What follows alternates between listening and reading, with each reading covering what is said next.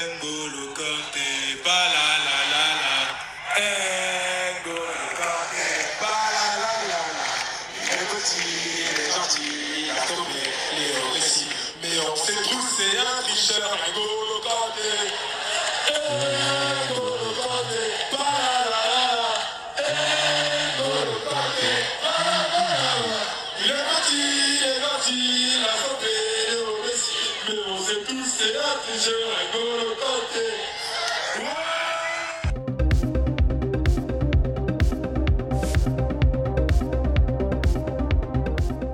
This week on the Coshcast, West Ham have signed Felipe Anderson, Cristiano Ronaldo has joined Juventus, France have won the World Cup, and Vladimir Putin has gone from handing out golden medals to dossiers with golden showers in the space of just two days. The world's gone mad. It's 40 degrees, there's a storm going on outside, and we've just witnessed the most poignant moment for the Blues since the sad passing of BB King. Plug your headphones in. I am just kidding, of course, your headphones were already plugged in. Hello and welcome to the Coshcast on underthecoshblog.com and at under underscore the Cosh on Twitter. My name is Alex and his name is Bernie. Yeah, shaku shaku. Shaku shaku. How you doing, man? I'll explain what that means later, but I am great, great. I'm glad to hear it. We are just the two of us today, building castles in the sky. Yep, Just the two of us, you and I. just the two of us. Building castles in the sky, Just the two of us. you and I. Yep. And then Will Smith goes, true that, true that. Well, someone of- does. Speaking of Will Smith, Yeah. yeah. apparently he performed the World Cup final and I missed that. I missed that too. Yeah, probably for the better. Yeah. Well, we forgot. We watched the World Cup final at Real Sports, and uh, which is if you don't if you don't live in Toronto, Real Sports is uh, a massive, massive sports bar owned by MLSE, who own all the sports teams in Toronto. So basically, they created it so that if you didn't buy a ticket to their game, you can still go and spend your money on them with their twenty dollar chicken tenders. And and their massive screen, and no one wants to be in there for longer than you need to. Really, The, the line to get into that place for World Cup final was like when they release a new iPhone and you go to the mall. Yeah. That's what this line was like. It was like the line for the Nigeria jersey when it came out. It made no sense. I cannot believe that people like. Firstly, the line was so long you wouldn't have gotten in until halftime. no. That's how long the line was. So people tip for the next World Cup in 2022 in Qatar, wins the final, watch it at home, Yes. and invite people to your house. That's the thing. Do like, that. You've got to be organised. I have no sympathy if you're if you're lining up for the World Cup final ten minutes before the game starts. Like, yes, either watch it at home, or reserve, or like find a quiet bar. There's a hundred million of them. Like, you know what I mean? It's Yeah. just sad. Uh, yeah, it was. And there are lots of pubs out there that, that, that could do this with a big screen. You know what? If you want me to bring a projector for you, I will do that. And a just pay boombox. me some money. Yeah, exactly. We can make this happen. Nice. Anyway, uh, so we did watch the World Cup final. It was it was a good final. Often Yeah. often finals are a bit cagey, a bit kind of defensive. No one wants to lose. In this case, everyone was fine with losing. They just bloody went for it. It was great. Yeah, this was this was the World Cup final that we had to have because Mm. the tournament itself was fantastic. I, I've I've been bored during World Cup World Cups, Mm. and as we put on record, I was not excited for this World Cup at all. Like not even a smidgen. But by the time it was done, I was in awe. This is the best World Cup I've ever seen, and this final just epitomized everything. We had own goals, we had wonderful goals, and we even had VAR make a controversial Yes. appearance in this game. So in the first World Cup, the VAR was actually used, and no one enjoyed this particular usage of VAR. I did. Uh, I I did too. Mohamed didn't, but that brought me joy as well. So. exactly.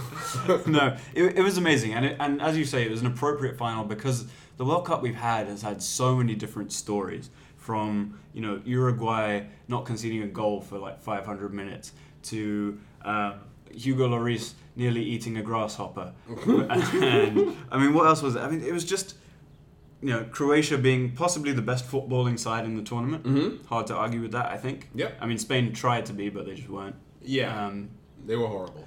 absolutely horrible. Although Belgium probably another another decent shout. Although kind of they were they were a little hit and hit and miss. But it, there was just so much going on. And So- a Nigerian jersey as well. We cannot. the we cannot forget Nigerian about that, jersey, you football know. coming home. Yeah, oh, uh, that was brilliant. Germany actually going home. um, I I mean, even I mean, we just kind of jumped straight into like highlights and, and, and, and memorable things from the tournament. But that South Korea two 0 against Germany with uh, uh, what's- Manuel Neuer dicking around on the Oh, left wing and the long joy. ball and Son finishing. I mean, it's wonderful stuff. That bro, and, and of course you had one spectacular goal from Lionel Messi and a hat trick from Cristiano Ronaldo. So the world was all right. Everyone got a little bit of what they wanted Yes. with this. I felt. Yes, and and there hasn't been a time I, I think, at least in our lifetimes, where so much shit has been going on in the world around Mm-hmm. the tournament, and it has been such a welcome reprieve. Yes. you know what I mean. Like we've been able to bury our heads in the sand that is the World Cup, and it's been wonderful. Mm-hmm. And, and now we're back to reality. But we're going to ignore it for a bit longer by doing the pod. Yeah, yeah. So maybe we should just dive into the final that was. Sure. Um, started off, I was shocked at just how adventurous Croatia were in in the first half, at least. Like France, to me, and maybe I shouldn't have been shocked because this is what Deschamps was always going to do: counterattack. But France have all the attacking talent. You would think Croatia don't have much attacking talent. They have midfield talent, but not maybe the attackers. But they really went for this. And Perisic and Mandzukic, um, some people like Rebic, I don't care. But those two, I'll throw Rebic in there just because were, they were honestly fantastic in the first half. They were they were brilliant. I mean, the first twenty minutes, France barely got out their half. Croatia had the ball. They were pressing. It wasn't kind of sterile possession either. It wasn't tiki taka, pass it around for no reason. It was really direct, going at them, and and it looked for a while like France would would be under pressure for a lot longer. But they did what they've done all tournament, which is defend solidly, hold out, not concede actually any real quality chances, and then nick a goal. Yeah. And I said to you when, when that header went in, it would be very appropriate if that was the only goal. Because that would sum up exactly how France have played this tournament. Mm-hmm. At least in the when it comes to the knockout stages. And I think in the group stage they were a bit more open, played a bit more football. Um, but yeah, it would have been perfectly reasonable for them to get that that Umtiti header and oh no, sorry, it was an own goal, wasn't it? It was an own goal Umtiti's got a header in a different round. Yeah. Um, and then just like shut up shop.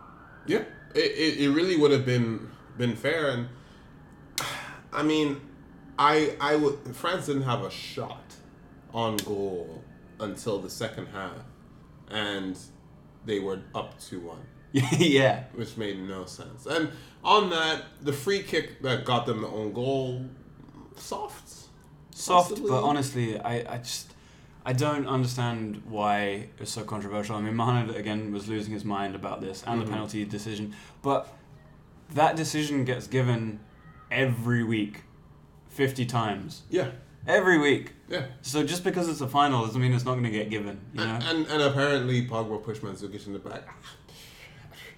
everyone's already pushing everyone. I, constantly. I, I, I'm surprised that that's even the thing that we want to mention personally because, like you said, everyone gets pushed in the back, but that's just elite mentality. in my opinion. he, he knew that by pushing him, he'd get the own goal. That's just fantastic. I mean- d'Or stuff right there. Gi- given half of Mandzukic's game is to leap in the air and shove people. You know, if it happens to him, there's not much he can complain Yeah, about. it's for fair play. Honestly, fair play. But yeah, um, you're right. Two one with with barely a shot on goal, and then what was what was the three one? That was the penalty. no, it was No. they equalized with that Perisic goal. Oh yes, what a hit! What a goal that was! My lord.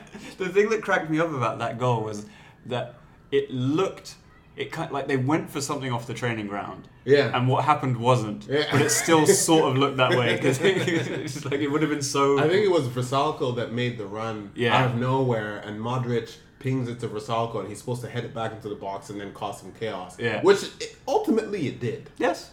but it, it took a moment of brilliance. So the ball comes out to Perisic, who takes it on his right foot and moves the ball to his left foot to take out. I think it was N'Golo Kante. Yep. And then slams it with his Oh. left foot into the net. An unstoppable shot honestly, that is one of the goals in the tournament. Yeah. But for the record, vote for Ahmed Musa to win goal of the tournament. Where, where That's does, what we're going. Where does one do this on the like FIFA Twitter account? Yeah, FIFA Twitter account, but we've actually tweeted this out both Hmm. on my personal account and under underscore the Cosh. Yes. Vote for Ahmed Musa, but that's besides the point. Yeah, if you want to make Bernie happy, given Nigeria went out. How dare you bring that part up? Also, also, just while we're on Nigeria, didn't you go so we we had a, a co-ed game last weekend. I couldn't be there, Mhm. but you played, and there was. I mean, tell tell tell the listener what you saw when you arrived. Well, this was when I left. Like I'm, Oh, okay. I'm on I'm on the way out, and uh, I'm about to get into the car, and corner of my eye see what I think looks like a Nigeria jersey. So of course I'm interested. I turn, I look, and it's an entire like team of has to be said white people wearing the Nigeria kit, and they all have their names on the back. and I just thought. One part of me felt proud, like, wow, we made it. The other part of me said, hey, that's why we couldn't get these jerseys because all of you took what we wanted. it's not. It's uh yeah, really kind of. I mean, there's cultural appropriation, and there's like there aren't enough shirts to go around, but we're still gonna buy them anyway. Yeah, but hey, it fueled the black market, so it's all good. Whatever. Is that a pun? or- No, it was not a pun at all. Thanks, Alex, for making this awkward. Sorry. Uh, right. Uh, right. Anything else about Nigeria or No, we can go back to Croatia. Okay. Although Alright. Thomas Lemar is apparently half Nigerian. is he? Yeah, Oh, so- he did nothing. Yeah, So... but we're still claiming this world. Okay, fine. Uh, okay, well, let's discuss this because this is a point. There has been a lot of talk, obviously, about Africa United. There's this French team that is majority Mm-hmm. Just made up of fish. you want to say. yeah, Just call it that. Majority made up of people with African origin. Um, as the African correspondent Mm-hmm. on this podcast, did do people in Nigeria? I'm not going to ask about you know other countries, but do people in Nigeria feel any more affinity with this France team? Yes. because of that. Yes, Okay. I, abs- absolutely. Um, Africans do this all the time. So I remember when France won France '98 as a little kid, and, and people said, "Oh, we were happy because you know they they have a lot of black players." And I didn't understand it growing up as however old. I think I was ten. I didn't really understand it, but Yeah. now it's even more so, and I get it. They really do affiliate because when well, the thing about the World Cup is your country's in it and you and you support your country when your country's out. Everyone looks for someone to support. Mm-hmm. That's just how it is, and you're going to support who you feel closest to or whoever makes you feel good. So the Nigerians that did support Croatia got a bashing on social media. they really, really did because you're going against Wakanda. Black Panther came out this year. You cannot go against Wakanda. No. So I was happy that France ultimately did win um, for for those reasons and then some. Also because players I know them more than the Croatians as well. Sure, fair enough. Well, there was also the kind of Vida did not make himself appear the most uh, likable kind of guy with his little social media gaff. Uh, well, racism, let's call it what it is. What did he say again? No, there was some like white Croatian nationalism. He does look on. like. Uh, does- yeah. You remember that time we were on the train going from I think it was Rome to Berlin, and we saw the neo-Nazi next to He Very much felt so. like that to me. He, yeah. I mean, he's not trying to disguise much, is he? And then, and then uh, but then, I mean, the reason that I really wanted this this particular France team to win, and it was similar in '98, was that there is a lot of racial tension in France. There is a lot of racism in France, and this just sticks it to them. Mm-hmm. It really sticks it to them, especially. Um, and we were talking kind of off air about there. There, there are loads of clips. One of them, one of which you heard, is the intro um, of this French squad and Deschamps and Macron, and they're all singing, and they're singing about N'Golo Kante, and they're singing uh, Le Marseillaise, and the fact that this French squad impromptu just burst out into the French national anthem is is a massive fuck you to a lot of people Yes. who think, oh, they're they're Africans. They don't care about France. Yeah. Is it like these things are not mutually exclusive? Yes. You can be proud of your origins. You can be proud of you know where your parents came from, your grandparents came from, and the country that you were born in and lived in and raised in. And you know th- that's why this victory is wonderful. I, I, I agree, and and it's it's and I, I have an article coming out tomorrow, so just shameless plug. But Hmm. I talk a little bit at the end about why I think Paul Pogba was the leader of this team because in essence he was the leader of the African contingent. But what they didn't do was leave out the non-Africans. In fact, they they use their African culture to bring them all together. Where you have Antoine Griezmann doing the shaku shaku dance that we all do in Nigeria, and you have Giroud looking trying to sing African songs. Like you're bringing everyone together, knowing what the majority is, but not leaving them out, which is actually what these far right people are afraid of. But let's leave that for a second because some people will do not want us to get political in mm. life. But th- let's talk about something controversial that is not racial tensions. Okay. VAR. Right. So I think this was for the second goal. Yes. The one that Griezmann put away, the penalty. The penalty. Was it a penalty? Was it the? oh, Did VAR do its job? How do we feel about this? I didn't obviously didn't notice it in real time, and which is what VAR is for. Something that you know, and and the referee only gets told about stuff that the people in the studio think should be looked at, right? So they suggested it. He looked at it. I, th- I mean, the ball hits his hand, his arm, whatever. It, it's no, it's not deliberate, but ninety nine percent of handballs given aren't deliberate. Yes. I mean, the uh, the only one I can think of in recent memory was is Suarez. Yeah. The only deliberate handball, right? It just doesn't happen, really. Uh, By the letter of the law, it's not a handball. By the way the law is written. so it's either it's going to be deliberate or some bullshit about unnatural position, right? Yeah. But I, I agree with you there in that by the letter of the law, this is not handball. But again, this is like how I am with offside. But because there are all these directives that either FIFA or UEFA or whoever have put into place that really make this a hot topic. Because by letter of the law, that is not a handball. So I am all with the people that support Croatia in this. But you're right in that we have seen countless, countless offsides, sorry, countless handballs called for stuff just like that because it was in the penalty box and has the potential to stop a goal scoring opportunity. Yeah. So I don't. In my mind, I go with precedent. If we're if we're gonna call the what happened with Portugal and Iran right. a penalty, which Right. I, I believe they called that a penalty, Yeah. then this has to be a penalty. Yeah. If that's what you're going to do. Yeah, and, and I do think with incidents like that, you are more likely to get the yes decision to a, to a penalty or a free kick because that you can't. I'd imagine it must be really hard to sit there watching it Mm-hmm. on repeat ten times and not give it. You know what I mean? I remember the ref. He looked at it, he ran, and then he decided, wait a minute. He was going to go onto the pitch and he said, let me check it one more Hmm. time just to make sure. So the idea that a referee would make, obviously, maybe you think they made a mistake, but this was not an intentional mistake. No. This was his interpretation, and that's what people mistake about VAR. Some people say, oh, we hate it, and it's not good for the game.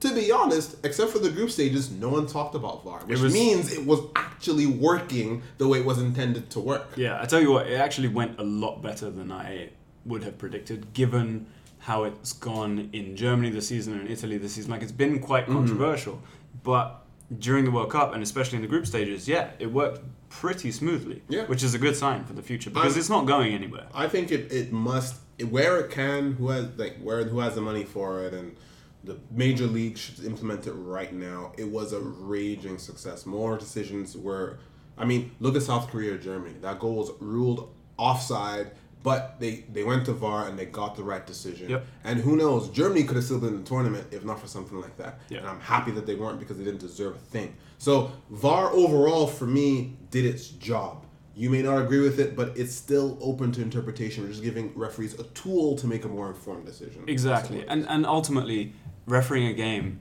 is. I mean, they do an unbelievable job. It's basically an impossible task. Yeah.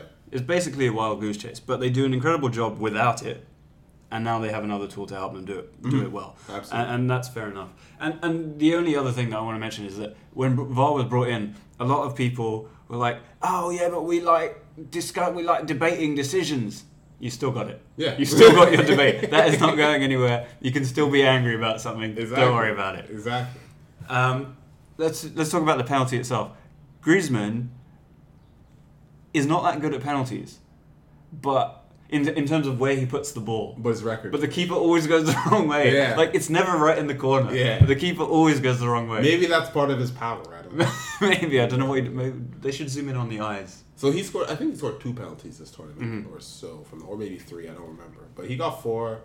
Um, Mbappe got four. We'll talk about Mbappe in a second. Uh, I still love his Fortnite celebration. I don't care what anyone Oh, says. it's lovely. It's brilliant.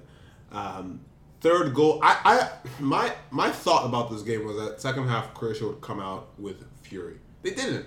Actually, France had the first shot on target, and France came out a little bit more aggressively. Although Croatia did come back into it, but Third goal, I'm gonna say this now. Paul Pogba did his thing. He started the move, he finished the move. For me, everyone knows I'm a massive Paul Pogba fanboy. After saying that Man United should not sign him, so I can accept when I'm wrong sometimes, and also when it works in my favor, I can accept when I'm wrong. It's fine. It's very big of you. Yeah, thank you very much. I tried very hard to.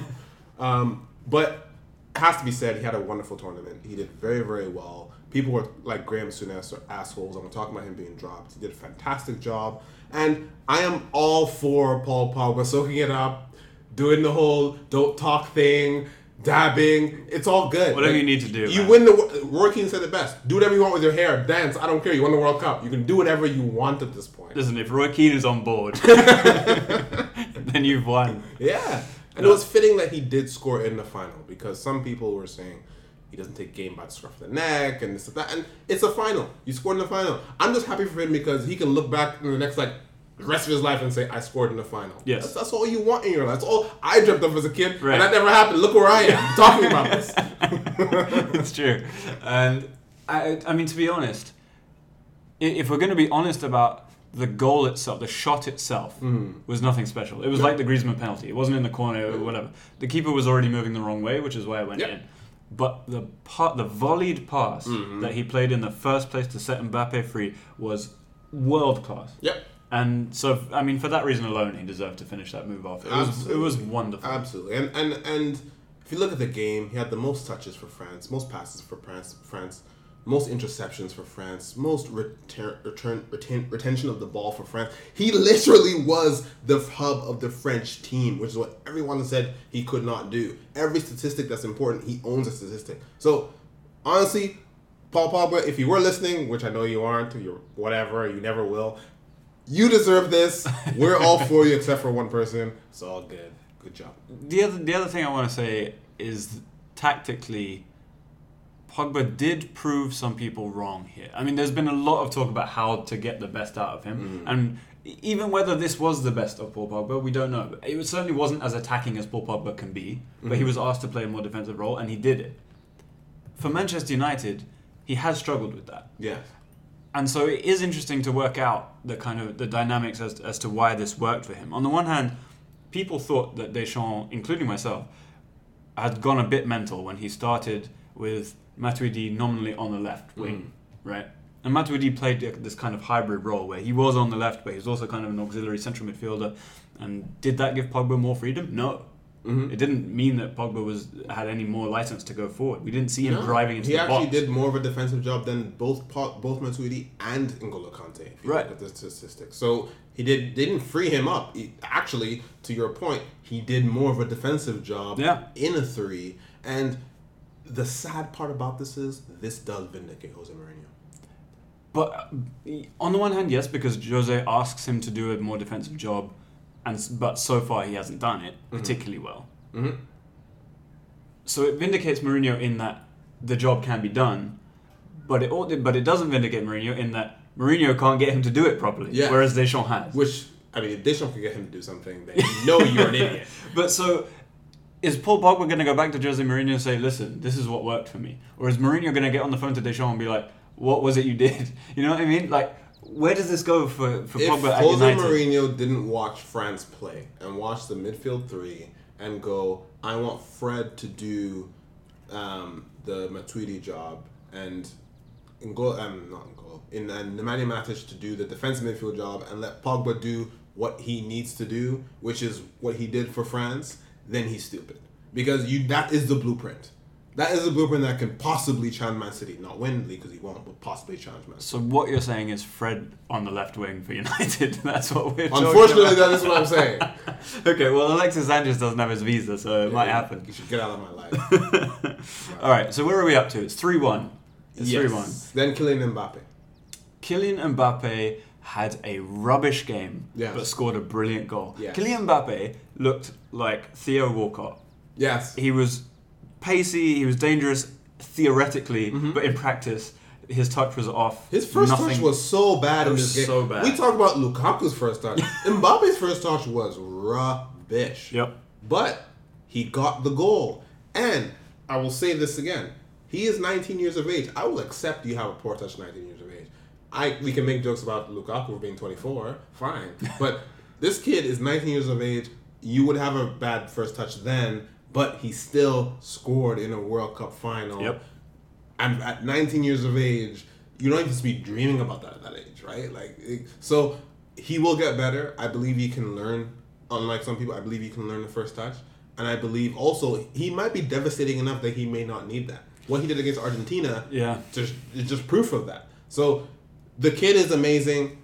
I'm, I'm excited to see where where he, where he goes from here, and it was a good finish. It, it was a good finish, and, and it was a very smart finish because, like, ag- again, not perfectly in the corner, Mhm. but it was it was another trick where the keeper thought it was going into the far corner because of the way that he positioned his body, but he kind of he used the defender as the screen and then whipped it into the near post. Right. Very smart. Subasic did have a terrible day to not become super, not be superhuman Yes. like he was all tournament. Yes, he, he had a bad day. He was crying at the end. You can understand it. um, but the the one the one thing I wanted to mention about Mbappe is that I saw a tweet today, and forgive me, I can't remember where I saw it or who who tweeted it. But the point was, isn't it lovely that we're going to be able to watch Mbappe over the next however many years and not have to debate as to whether he can win a World Cup? Yes. because he already did. And yes, it will be lovely to not have to talk about that nonsense. Someone put this into perfect like context. They said, in Qatar 2022, he'll be 23. I said, what? We're not even talking about prime Mbappe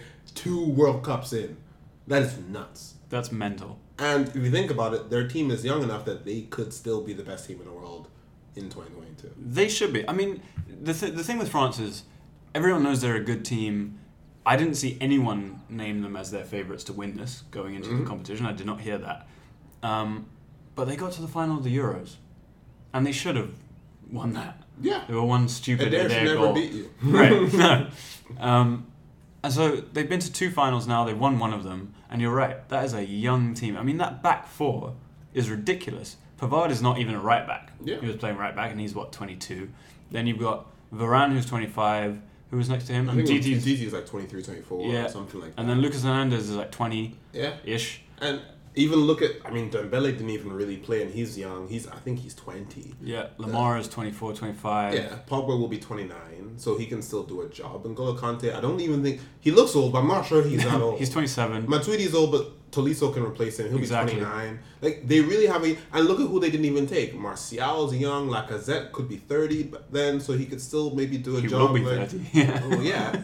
I mean, Giroud plays like he's 30, so if he's Yeah. Lacazette could still play. Age is not going to have any effect on Giroud's game. Yeah. It's not going to make any difference. Giroud with no shots on target this whole tournament. Let's just let that be known.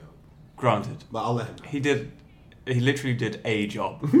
what that job was is up for the debate, but he did a job.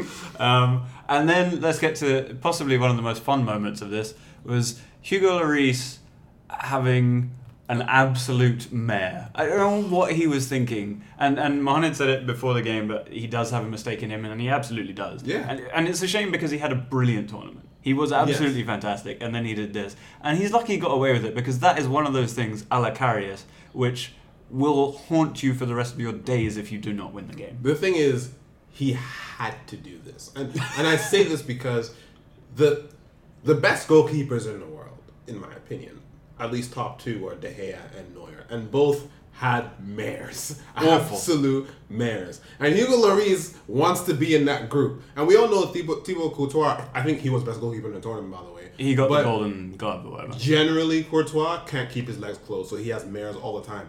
Hugo Lloris needed this world class mayor to get into that pantheon of elites. Yeah. I mean, he had one again in the qualifiers, but no one cared. So this was important, and I'm happy that he did it because now we can name him along the greats. Fair enough. That's what he needed to get in. I like it. Um, so 4 2. And you know what? That goal was quite. I appreciated that goal because for a while it was 2 1 to France and it looked like Croatia were pushing. They might get back into it. 2 2 would have been great for the neutral. Um, and 4 2 just made it a game again for at least a little bit. yes. You know? Um, Croatia wise, let's quickly talk about uh, Luka Modric, who won the Golden Ball. Well Is that right? deserved. Well deserved. Yeah. Yeah, I think Yeah. so too. I, I he was fantastic, and I, I think what comes into it for me is he looks, and I, and I know there's a thing about you know bigger players, especially when they're young, Mm. but Luka Modric is fucking tiny. Yes. He is tiny. It's the same with Kante. It's the same with Torreira. Like, it's not discriminatory to say that that is an obstacle that you need to overcome Yeah. when you're playing people who are twice your size. Yeah, absolutely. And um, Rahul Kavapale, our friend of the blog, he had Luka Modric in his all-time favorite Yeah. eleven. And at the time, three months ago, I said, "You are an idiot. How can you do this?" And I'm not saying I'd put him in my team, but I'm saying Luka Modric has shown me this World Cup and the last couple of years that he is in the conversation. Yes. Like at this point, people will say it's hearsay to have Xavi over Modric. I say go for it. You can do that. I may still have Xavi, but when you have a conversation about Xavi, Xabi Alonso, and Luka Modric, they all can be in that conversation, and he is, and it's just a testament to him that he has put himself in that Yeah. to the point that people are asking for him to win the Ballon d'Or. Yeah. that's just amazing that a central midfielder doesn't have statistics Right. can even be thought of in that conversation anymore. But I love that because it gets away from the juvenile conversation and debate that is had constantly, mostly on Twitter, Yes. about, about oh well he's got three assists and nineteen whatever. And blah, blah, blah, blah, blah. It's just like no, if you watch the game properly and you know what you're talking about and you know what you're looking for, you know that Luka Modric is one of the best players. The un- play the unfortunate game. thing is because he didn't win, he won't win the Ballon. No, he won't. And we're No, gonna have a won't. Messi Ronaldo conversation again because he didn't. and win. somehow Neymar will be third. And I will cry because Neymar. By the way, if we want to, we can shift to off the final. Well, biggest disappointment of the tournament. Absolute mare. Neymar was awful. Ne- Neymar was a disgrace for his diving and his petulance, but he was also not. This was supposed to be Neymar's time. Yep. Neymar was talking about openly talking about being the third best player in the world because he said Messi, Ronaldo off this world. So on this world, I am the I am the best. He was nowhere near it. No, nowhere near. Again, when K- Kylian Mbappe was better than Neymar, Romelu Lukaku was better than Neymar, Harry Kane. If even though I think he wasn't that good, was better than Neymar. Everyone, I They- mean, everyone was better. They than really Ahmed Musa was better than Neymar. sure. I'm not even making that up. It's I a was, fact. I was better than Neymar. I didn't even play. No, it's just, it was so disappointing. Brazil had a very good team. They finally have a very good manager, and they needed their star player to show up and show Yeah. up for the team and not for himself. And Neymar just didn't do that. And and look, we criticized him for the move to PSG because it seemed to be either for financial gain or because you know the, the the narrative is he moved there because he wants to win the Ballon d'Or and he can't do it while he's in Messi's shadow. Mm-hmm.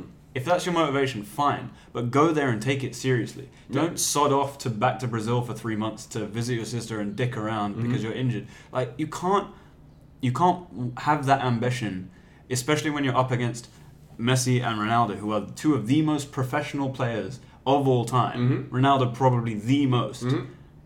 And You can't have that ambition and not take it as seriously as them. Yeah, there's there's there's a. I think there was a changing of the guard in terms of player that people hated the most.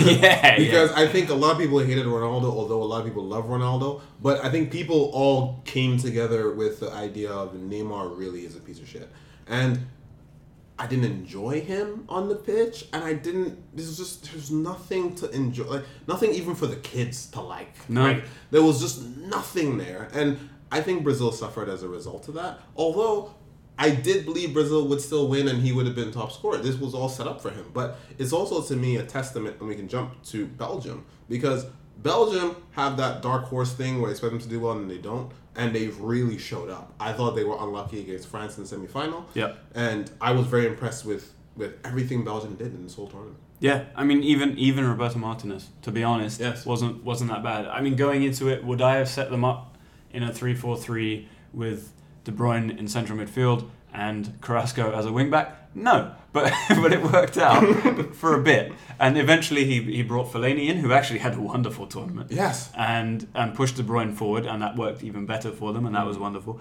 Um, but this was this was a really good tournament for Belgium, and they will feel very unlucky and very hard done by by that semi final with France, who frankly just defended Yeah. and, and nicked it, and fair enough. But Belgium arguably, I don't know. I mean, they were certainly the better team in in that final Absolutely. with the ball. Um, and the question is now, where do they go from here? Because we've had this like golden generation thing, and it's been around for probably two tournaments: the Euros and then the World Cup. Or sorry, the World Cup and then the Euros, and now this World Cup. So three tournaments, and you'd probably put them as favourites or, or one of the favourites for the Euros in a couple of years. After that, though, some of this teams start to be beyond their prime. No. Yeah, you have to look at what their um, their cycle, their next cycle is going to look like. Is their youth team any good? I don't know because all I hear about is England's youth team, so I have no idea how good the next crop of Belgians are. But I agree, they're still at an age where Euro 2020 is feasible for them to win. So that has to be the next thing, and they have to take that next step. They have to win that tournament for this golden generation not to have gone to waste. You know the finals at Wembley. Oh, so It's coming home. it's, coming home. Speaking of that, England, I'm impressed. I was impressed. I I was impressed, yet not at the same time. Yes. Because I was impressed because they got to the semifinal. Brilliant. But I, I- when I kind of took my it's coming home hat off and you know my Gareth Southgate blinders off, Waistcoat. I, I, I looked at this England team and thought to myself, did they actually play better than say England in 2002 World Cup? No. On the field of play, what they produced was Yeah. not was not tangibly better than that team. No. It really wasn't. But they negotiated the tournament better. Yes. That's what they did. Yes. Losing against Belgium was key. First of all, yes, you're right, 100%. They managed the tournament perfectly. And second of all, they weren't dicks. That's the thing that you can say about this England team, right? They were nice. They were likable. The manager was, was smart and, and, and, and sensible and had interesting things to say. And that helps massively This with your, with your image. To, to the extent that people really bought into this England team, even though on the field, not that good. Yeah. You look at the results, they beat shit teams. They they drew with Colombia. They beat them on penalties. Well done. I mean, that in itself, to win a World Cup uh, penalty shootout was an achievement for them and a massive kind of monkey off their back. Um, but what was good about England? The back 3 John Stones had a good tournament. Uh, Kyle Walker. and- Maguire was Maguire was fantastic. The wingbacks had good tournaments. Actually, we were discussing this before. If you think about it, only Lucas Hernandez stands in front of Ashley Young as left back of the tournament. And that's a shocking statement to make, but it is true. But it is true. Yeah. And Ashley Young wasn't even incredible. It's just there is a of left back. Yeah. And he did quite well. On the right hand side, Trippier had a fantastic tournament. yeah. And really, to me, that's as far as it goes. Kane won the Golden Boot, but it was because of penalties. Lingard and Alli had their moments, but they weren't fantastic. And Sterling was was No, tricky. he was cau- alright. He was alright. He caused a lot of problems, but his final, you know, the final ball or the finish wasn't quite there. Now, to me, Southgate sacrificed that front four somewhat Mm-hmm. because that system brought them solidity that they hadn't had in a while. Mm-hmm. And so he kind of sacrificed the creativity and the attacking flair, and he put that back five there and said, "We're going to win this on moments, on set pieces," and they were bloody brilliant on set That- pieces. they were. They were. I mean, blockhead Maguire, his headers work. At John Stones, I didn't think he had a header in him, to be honest. Yeah. At City, they don't. You don't associate him with that, and he really showed up with, with, with his heading ability. But Ashley Young's delivery does help with that. Yeah. was- and Kieran Trippier as well. Obviously, wonderful delivery. But just like you said, I don't think England really created anything. No. Like they didn't Panama, whatever, who cares? But they didn't, when it mattered, create enough opportunities to put teams away that really makes you feel that they were an impressive side. That's right. Colombia seemed to me a bit like the game of England of old, where they are better than the other team, but they struggle. It just seemed very familiar. Yes. And winning on penalties was great. But if England had lost, they still would have come out with some credit because, like you said, they were a bunch of nice guys and not a bunch of pricks. Yeah. But were they better than the Rooney generation, Beckham generation? No. On the pitch, what they produced was just not. No, no, that's right. And and honestly, the tournament in a couple of years is a massive opportunity because what what Southgate and this team have done is laid a foundation Yes. that they can build on, and they've got the defense somewhat sorted. All those guys are young; they can do that again in a couple of years. Pickford was fantastic. We should mention him. Yeah. um, especially with the shouting. My and oh my god, he's shouting, and you could hear his accent, as Mohammed would say, just Yes. through the screen. I love it, but Yeah. also, I mean, he had some very good saves. He- Very, he very did. saves.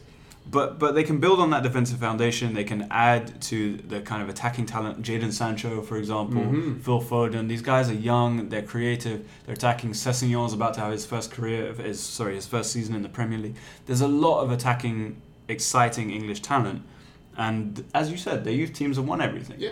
So this is really quite an exciting foundation. And, and even without, I think similar to Germ, um, to Belgium, 2022 Euros is going to be very important. Obviously, finals in Wembley, it's enough motivation that, that, that you need.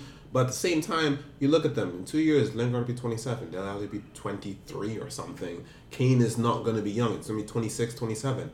Again, they also have a young group that can learn from this. I think keeping this group together so they can learn and say, we were solid, We, we got semifinals, but we have another level to get to. Yes. That's important, and they can do that. So I'm excited for what England have to offer. Me too. And that level excludes Jordan Henderson, I'm afraid to say. Oh my lord! Against Croatia, he was bad. The guy did not have a bad tournament until Croatia, and then it was horrendous. I don't know if you've seen that video of him in possession against Croatia, but essentially he just boots it down the pitch every time he gets the ball. Unbelievable. Couldn't can't Loftus Cheek play that role? The defensive midfield role? Yeah. I don't know. Chelsea need to actually play him in some games. Okay, they need to figure that out. I don't know if you have to naturalize somebody. I don't care. You- But You know Chelsea still own Marco van Ginkel? you're lying. I was. It baffled me. oh my god. Anyway, uh, Ruben Loftus-Cheek, I assume will go out on loan again. Um. All right. So let's we have let's say five more minutes to touch on the World Cup. Where, where do we want to go from here? Uh, team of the tournament? Yeah, sure. Okay. Uh, so in goal, do you have any arguments with Courtois? We kind of mentioned he won the Golden Glove. Uh, no arguments. Okay. Uh, right back. Um, this so th- I'm reading you the Guardians team of the tournament. Uh, we've got uh, Risako or however you say it at right back. Um, I'd have Pavard. Okay. I like Versaco, but I like Pavard because his goal was fantastic, and that's the clincher between the Oh, two. that was a hit. All right. Trippier honorable mention. Uh, Vida. no arguments. Mm, racist. Fine. okay, we'll leave it over one side. Uh, Godin. Wow, wow, over Umtiti. Uh, my guess is they did this before the final. like Umtiti definitely deserves to be there. Varane is also a decent shout to be there. I mean, Um, Uruguay's defensive record was unbelievable. it was spectacular until the game they they went out. I understand the logic, but I'm going in Umtiti. Okay, fair enough. Uh, left back, we already mentioned. Ashley Young is really the only pretender to the Lucas Hernandez throne. Yeah. And Lucas Hernandez is really only there because they got to the final. Yeah. so Ashley Young. yeah. How many assists does Lucas Hernandez have? Um, all right, midfield. Uh, the Guardian has uh, Perisic, Kevin De Bruyne, and Luka Modric. I can't argue with any of those individuals being in the team. it's very, very difficult to argue with that. If if there's one to argue with, actually, I can't. Like, I'm, I'm trying to shoehorn Pogba into this, but was he better than De Bruyne? I'm not sure. Was he better than Modric? No. Okay, he, I'm going to give you an opportunity to shoe, shoehorn him in. Sure. The front three that they've gone for is Mbappe, fair enough. Hazard, fair enough. He was better than I expected. Uh, and Cheryshev. Now, to me, yes, Cheryshev had a good tournament for Cheryshev. Uh, and he scored some really cool goals against some really bad teams. But, like, really, team of the tournament. So, if we remove him and we put Perisic into the front three, you can slip. You can uh, slot Pogba back into that midfield. Yes, but I'm going to take my unbiased hat off for a second. I do want Pogba in here, and I would, if I made this, I would probably rejig the formation to fit him in. I would bring you a three-five-two or something. Six in the middle. Maybe something like that.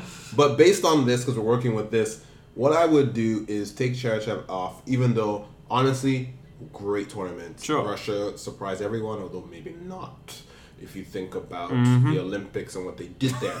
but who knows? Um, for me, you take Cheryshev out, and unfortunately, I hate to say this, but you put Harry Kane in on the basis of fact is he was a top scorer. Goals. It's a fact. Whether we're, we're happy with how he scored them or not, he is a top scorer. I can't leave out the top scorer in the World Cup out of the World Cup team in the tournament. Fair enough. Honor- honorable mentions for Lukaku, who was fantastic, again better than I expected in this tournament, Yep. and and Mandzukic, who is an absolute battle axe. Absolutely. But you know what you're going to get from him, and he gives it to you every time, and that is the reason that he is at Juventus. And he stays at Juventus. And it will be really interesting, actually. I mean, we'll go on to talk about transfers in a minute. It will be really interesting to see how he does at Juve, whether Ronaldo threatens his position. I'm jumping ahead. Let's get there, but let's take a break. Welcome back. We will now talk about transfers, as promised, and there have been not as many as we'd have thought given the transfer window, at least for the Premier League clubs, closes in three weeks. Yes. But Which there have been some. So we will discuss them. And given we were just talking about an international tournament, I thought we'd start with Eder. He's gone from Lille to Lokomotiv Moscow for three million. It's probably getting paid a lot to go to Russia. You'd So, have to be. Well done. Well I mean, done. it, all, all that tells me is that like scoring the winning goal in an international tournament does not make your career. No, it doesn't. You It know? doesn't. But it can get you paid in Russia. apparently. Yes. Um, right. Uh, Chelsea have been in utter shambles this summer. You and I have like checked in about this every couple of days and been like, so Yeah. like, what's happening? Is Conte gone? Has Sarri arrived yet? It seemed like they weren't willing to pay the release clause for Sarri. Whatever. They waited it out. Yeah. They've now got him, and they've managed to steal Jorginho from Manchester City, which is quite a coup. like I don't understand. Okay, you have a terrible summer, and then you hire a decent manager, although you're probably going to make his life hell in the process, and then you get a good player from the best team, like under the nose of the best team in England. That's fantastic. I don't understand how they they go from stupid, stupid, stupid to smart, and then smart again, and then they follow that up with possibly the signing of Rugani. What is happening at Chelsea? Like they this was this a master plan just to hoodwink us the whole summer? It is weird. Like maybe the delay in the Sarri thing was like Sarri's been traveling around Italy, like whispering into people's ears, being like, "When I get the job, are you coming with me?" And, and like, yeah, Rugani's been linked for like a 40, 45 million pound move, um, which to be honest, I don't. I mean, uh, okay, I know Juventus need need money clearly because they're spending a ton of it on Ronaldo. Um, I know they have Chiellini, but he's old. They have Barzagli, but he's really old. Benatia's still there. Was he on loan? You're right. No, Benatia's still there, and he's that's a good point. He's like 30ish, so another few years. And they also have uh, Caldara from uh, who they brought back from Atalanta. So they have centre backs, but Rugani was like the young one. Yeah. that came through the academy and blah blah blah. So it would be a bit surprising to me were they to sell him, but nonetheless. But let's talk about this from Jorginho's point of view. You're all lined up to go to City. Pep Guardiola, best manager in the world, give or take. Winning team, Champions League. They've just won the league. Mm-hmm. Fernandinho's like there, but he's on the way out, so you can make that spot your own. What did Chelsea offer at this point, other than he's a manager you just worked with, so you know he likes you? Nothing. But that is maybe this is a bit of a safe move for him. Absolutely nothing. And, and my understanding was he had a release clause, which City were willing to pay. And it seems that um, Chelsea are offering a bit more than that. But I thought I didn't think that's how that worked. I thought it was Hmm. you trigger the release clause, you talk to the player, and then move on. So either Chelsea are paying him more money than City, or maybe City weren't all that interested in the first place because this dragged on for a long time. Yeah. And Jorginho's agent said he was going to Man City. Jorginho point blank came out and said that he was going to Man City pretty much. So Yeah. something must have gone awry in this process that we're unaware of. But it's another case of, and even with Fred joining Manchester United, he was supposed to go to City. City had a long process of getting Riyad Mahrez. Something is not clicking with their transfers, and maybe that hurts them, maybe it doesn't.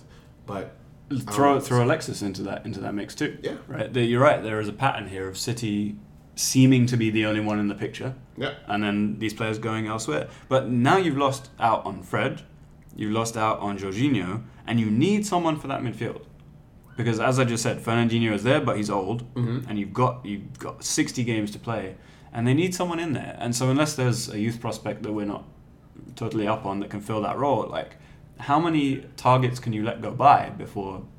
before you really make this count, I don't know. We'll, we'll have to see. Yeah, Um, I don't know if it's on the list, but because we're talking about Juventus, I'm not going to let this podcast go by. All right. without- See! Wow. Like, we, we heard the rumors, we saw them.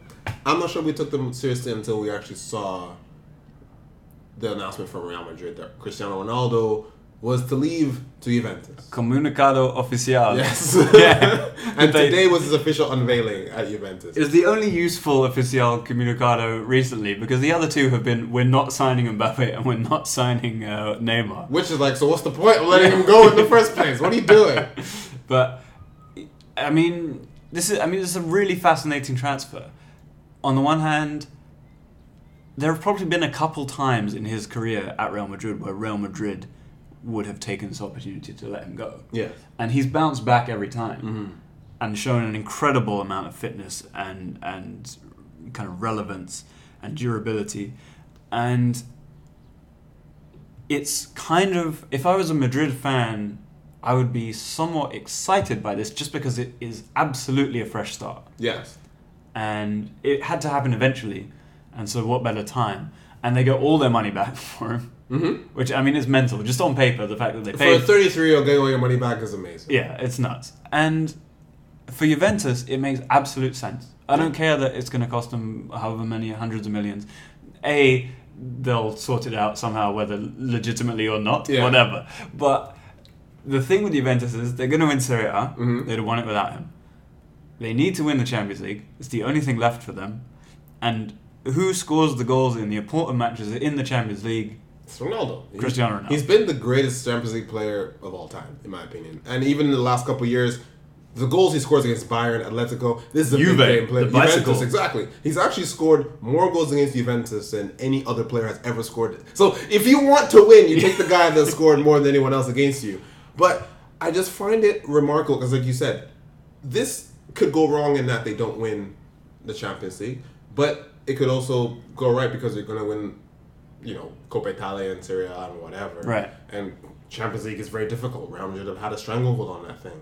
But and we all know this is all they actually care about. It's the only reason they actually spent 94 million on Higuain and Yeah. like did all these things. Everything that they do as a football club is geared towards winning this tournament. Yes. And there is no better player, bar Lionel Messi, you can get to win you this tournament right now. So I agree with you. It's fantastic, and I'm enjoying the fact that people that hated, and I'm going to call out Tarek, my buddy, Juventus fan, hated Cristiano Ronaldo, are singing his praises, and this is what football does. Forget everything is banter. Who cares? Yeah. But you've gotten the best player in the world that you could get Yes. to your team. You celebrate that no matter what you think of the person. Yeah, absolutely. And, and there have been a lot of people who have said this is brilliant for Serie A. There have been a lot of people who said this is not brilliant for Serie A. And I, I appreciate both arguments. One of which is the marketing aspect, the high profile aspect, the this will bring in viewers from elsewhere aspect. The the opposite side of this argument is Juventus have already won seven Scudetti in a row. Mm-hmm. I mean, Napoli pushed them very close last season, but other than that, no one really challenged them. Roma a little bit, but not really. And so this really just makes the inequality worse. Mm-hmm. And is that a good thing? Objectively, not really. when Cristiano Ronaldo leaves the club, we can talk about that. Because for right now, it's just about Juventus winning the Champions League, and I think all of Italy should be happy if they win the Champions League because it does bring a lot more relevance and potentially down the road, not now, down the road, more money to Serie A, which, as we've seen in England, gets you players. Sure. And then hopefully you can start competing after that. But for right now, forget it. I, I, I appreciate that as a logical point of view. I would say asking most of Italy to support Juventus is, is I like it's- asking it's most of England to support United. Like it's an impossible task, but- yes. Yeah. But you know, good luck to them anyway. Um, so it'll be interesting to see what what happens there. Um, just on the kind of ramifications for the other Juventus players, you would think that Higuain would move because Ronaldo is going there to play as a number nine. Hmm. Yes, he will tell you he's going to start off on the left, but he will occupy that space. So if Higuain is ready and willing to be the Benzema, which I don't think he is, I I, doubt don't even it. think he's mobile enough to do that, then sure. But that's Dybala's role now. Also, Higuain and Benzema spent years like dueling for that spot. I don't think he wants to even hear the word Benzema. Like he probably Yeah. needs to get out of there. Um, and he was being linked to Chelsea, which I think would actually be a very good move for all concerned. Yeah, Um, maybe Morata can do the Benzema role if Yeah, they switch. That suits him more. That kinda makes sense. Yes. Um, what does it mean for Dybala? Hopefully nothing. I would think if you were Juventus, you would want to hold on to Dybala. He's 22 or whatever. Um, and or, then, or let him go to Liverpool. Ugh. I mean, I can't imagine. No, it wouldn't. They even Liverpool can't fit him in their team. I what would you do? Replace Sane? I mean Mane? No. He doesn't really fit that style. Yeah, either. he doesn't. He's so more come of to a, United, please. um, okay, let's let's take that. Let's take that. Uh, someone who did go to Liverpool, and I find this quite funny. Xherdan Shaqiri. Now, Liverpool fans have been quite well. They've tried to be excited about this, and I Mhm. understand that it's a transfer to your club as an attacking player. Um, he's occasionally fun, but he's shit, isn't he? he's. I mean, he scores the occasional belter, but like, really, He's serviceable. okay. That's how I'll put it. Okay. And I love the new nickname Power Cube that's going around. I absolutely love it. He's the Power Cube. He's he can be useful under the right circumstances, but even he knows he's only going to play if Salah is injured. Right. So, and as long as he's ready to deal with that, then it's not the worst signing in the world because right now I don't even if Lallana is what comes off the bench, then I'd rather have Shaqiri. I'm surprised Lallana's still there, to be honest. But Klopp seems to like him. I, I mean, for me, the biggest thing about this is that Shaqiri has won the lottery here. Yes. He has won the lottery here. I mean, he, you know, went to Bayern, went to Inter, failed miserably. They didn't want him. To no one else wanted him to the extent that he went to Mark Hughes' Stoke. Mm-hmm. Has performed very inconsistently at Stoke. To say the least. and he gets a move to a fantastic team with a brilliant manager in the Champions League who play some of the most exciting football in Europe. He has won the lottery. Yeah. And so he better make the most of this. Yeah. Um, right. Uh, Jorginho we've done. William Carvalho to Betis, which is quite funny just because he was linked with everyone forever and he ends up at Betis. I'm sad, except for the fact that Betis seems to have stumbled on some money. Yeah, I don't know where they got it from because uh, they also have what I consider to be I don't know if it's the best or the worst transfer video this this summer with Inui. Yeah, it was bad. Dragon Ball. It wasn't bad because it was kind of bad because it was, it was kind of good because it was bad. Yeah, I mean, all I'll say about that is like children might like it, but that's a good segue because let me talk about what has for me been objectively Alright. the worst announcement video, which is that Barcelona, who have done a little bit of business here and there, uh, signed Clement. Uh, well, I would say Langlais, but apparently it's Lenglet. I don't know. Okay. From Sevilla, thirty-five million for the centre back, who Sevilla only bought a year ago from like Nancy or whatever. And the announcement video for this, if you haven't seen it, please go onto YouTube, search Clement Langlais Barcelona announcement video. It is so horrendous. It's boring. At the end, it says "Enjoy Lenglet." Like it's But it's it- like a talking football that is. it's like a sorting hat from Harry Potter. It- Firstly, that ball was creepy. Like it looked so creepy. yes. And and it was just talking about Messi the whole time. Yeah, And, yeah. Like it was talking about like things in Messi's museum, and then all of a sudden, and like literally just all just ended. all of a sudden, it said "Enjoy Lenglet." What? Yeah, it's like you know what it is like. It's like one of those um, like perfume commercials where it shows you something completely random, and you're like, "What is this about?" And then at the end, it's just like, eh, "Davidoff uh, for men." It, it was almost as if Barcelona felt we need to massage Messi's ego because he just went out of the World Cup. So let's make this all about him, and then throw in a little bit. Of, what? What? Like I don't know. If I was Lenglet, I would be quite annoyed by this. Other than the fact that I've just transferred to one of the best teams in the world after only one year of proving myself in yes. in La Liga. So fair enough. And by the way, this might be a good segue to talk about the football scam that was the Paulinho transfer because Yes. he has now gone to that. This is money laundering. I'm sorry. 100%. This is all this was. Hundred So percent. Barcelona signed uh, Paulinho from Guangzhou Evergrande for I think forty million pounds or whatever Euros, yeah. And now uh, they've loaned him back Yeah. when he actually did pretty well. He did very well. What?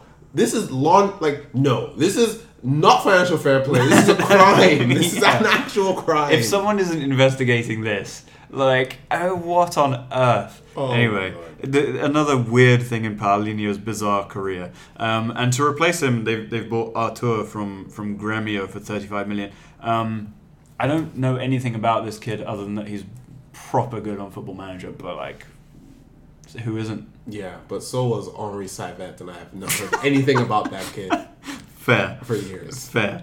Um, Southampton have signed for 18 million someone called Jannik Vestergaard from Borussia Mönchengladbach. He's a centre back. That's all I can tell you. We're still investigating who he is. Okay. Uh, this one's big. Fulham. Little Fulham. Plucky little Fulham. Jean-Michel Seri. For 25 million. The Europe's biggest clubs are after this guy, allegedly. He nearly joined Barcelona a couple of years ago. Does that mean he's shit, or does that just mean that the other clubs didn't know what they were doing? I, do, I really don't know. Well, tr- people I trust on Twitter have said that he's very good. Yeah, because But I Chelsea were linked, Arsenal were linked, United were linked at one point. I'm I'm seriously surprised. And who are we talking about that needs City need a midfielder Yeah. apparently, and Fulham signed. I don't know what they're smoking up in Fulham, but I'm not sure. I mean, they sat him down. They were like, "Listen, you can play with Ryan Sessegnon." And he must have loved it. And Seri was like, he sounds French. I'll do it. My question is: Is the Michael Jackson statue still there? and did he see that and think this is where I need to be? He loves a little soft shoe shuffle. I don't think it is, but that would be very funny. Um, West Ham have signed everyone. Um, Yarmolenko from Yeah. Dortmund. He's a good player. Okay. Um, but he's 29 and they spent 18 million on him. Whatever. It's worth a shout, possibly. Uh, Issa Diop is a 21 centre back that they signed from League 1. Um, allegedly, a lot of potential, quite raw, that kind of thing. Sure. Jackie Wilshere. This is a cliche transfer. This is rubbish. You're not impressed. I'm not impressed at all. Jack Wilshere is, like you said, cliche. He's done, past it. And the big club doesn't want him anymore, so let's grab him. Like this, this screams of Alex Song. It, it- yeah, it is a shame. It is a shame. Everything about Jack Wilshere's career is a shame. It's, it's even his his kind of little video that he took announcing himself as a hammer, um, in which he said he wants to get West Ham back up to where they belong, Which is where which is where. the Intertoto Cup that doesn't exist anymore. Oh, so yeah. where do they really belong? Nowhere. I don't know. Mid-table. Okay. Um, however, to try and escape mid-table, they have signed Felipe Anderson, who a couple of years ago was a very exciting uh, winger for Lazio. He still was a winger for Lazio, but less exciting in the last year or so. This is also a financial crime. Forty-two million or whatever that was for a guy who no one wants anymore. Yeah. How? Why? I don't understand. I don't know. I, I don't know. I mean, the thing is that Pellegrini is in charge. Presumably, he's signing off on these things, and like he's quite an intelligent man. Yeah, but he's signing players as if he's still manager of Guangzhou Evergrande. Like, Yeah. you're signing washed up up people that are cannot give you that much value. It's true. It will be very interesting to see what he does with this lot. Yeah. Anyway, um, Riyad Mahrez to Manchester City. Uh, We discussed this a little bit. Do, let's just start here. Do you think they need him? Mm, No, but it's good to have.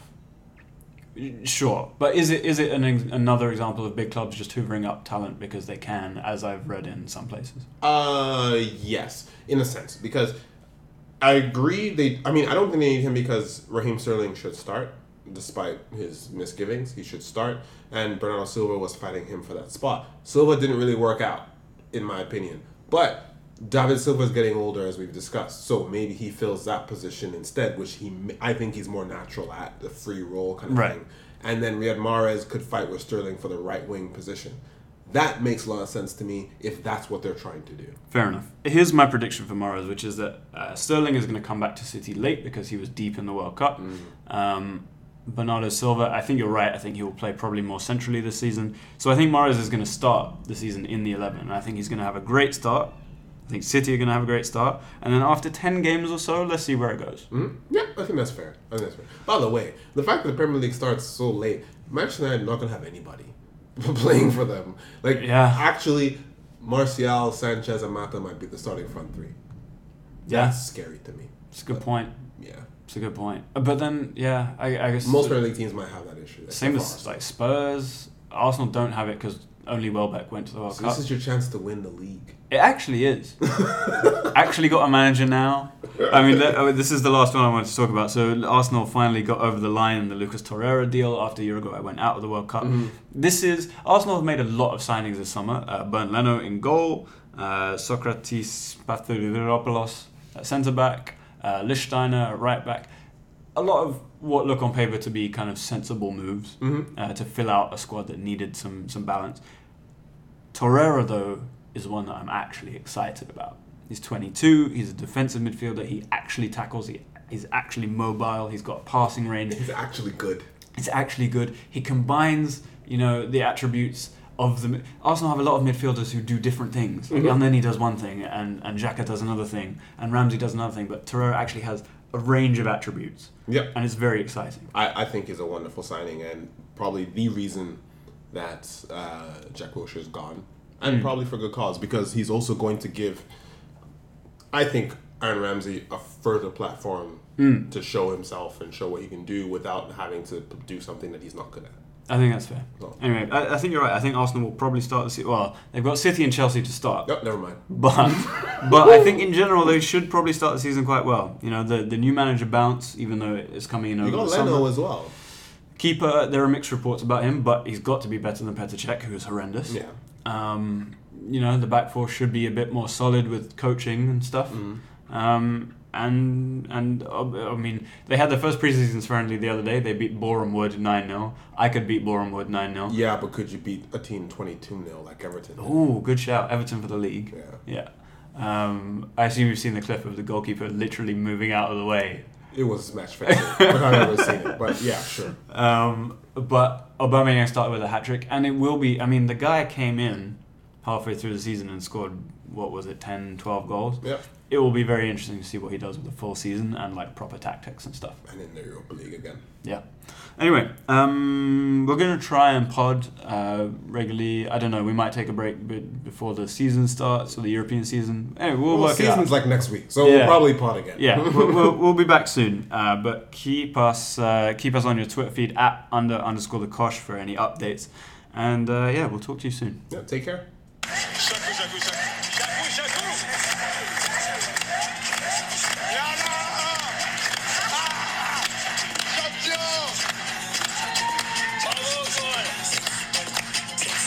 Thank you for downloading the Coshcast. Get in touch at underthecoshblog at gmail.com. Follow us on Twitter at under underscore the Cosh. And for articles, predictions, and the full experience, go to underthecoshblog.com.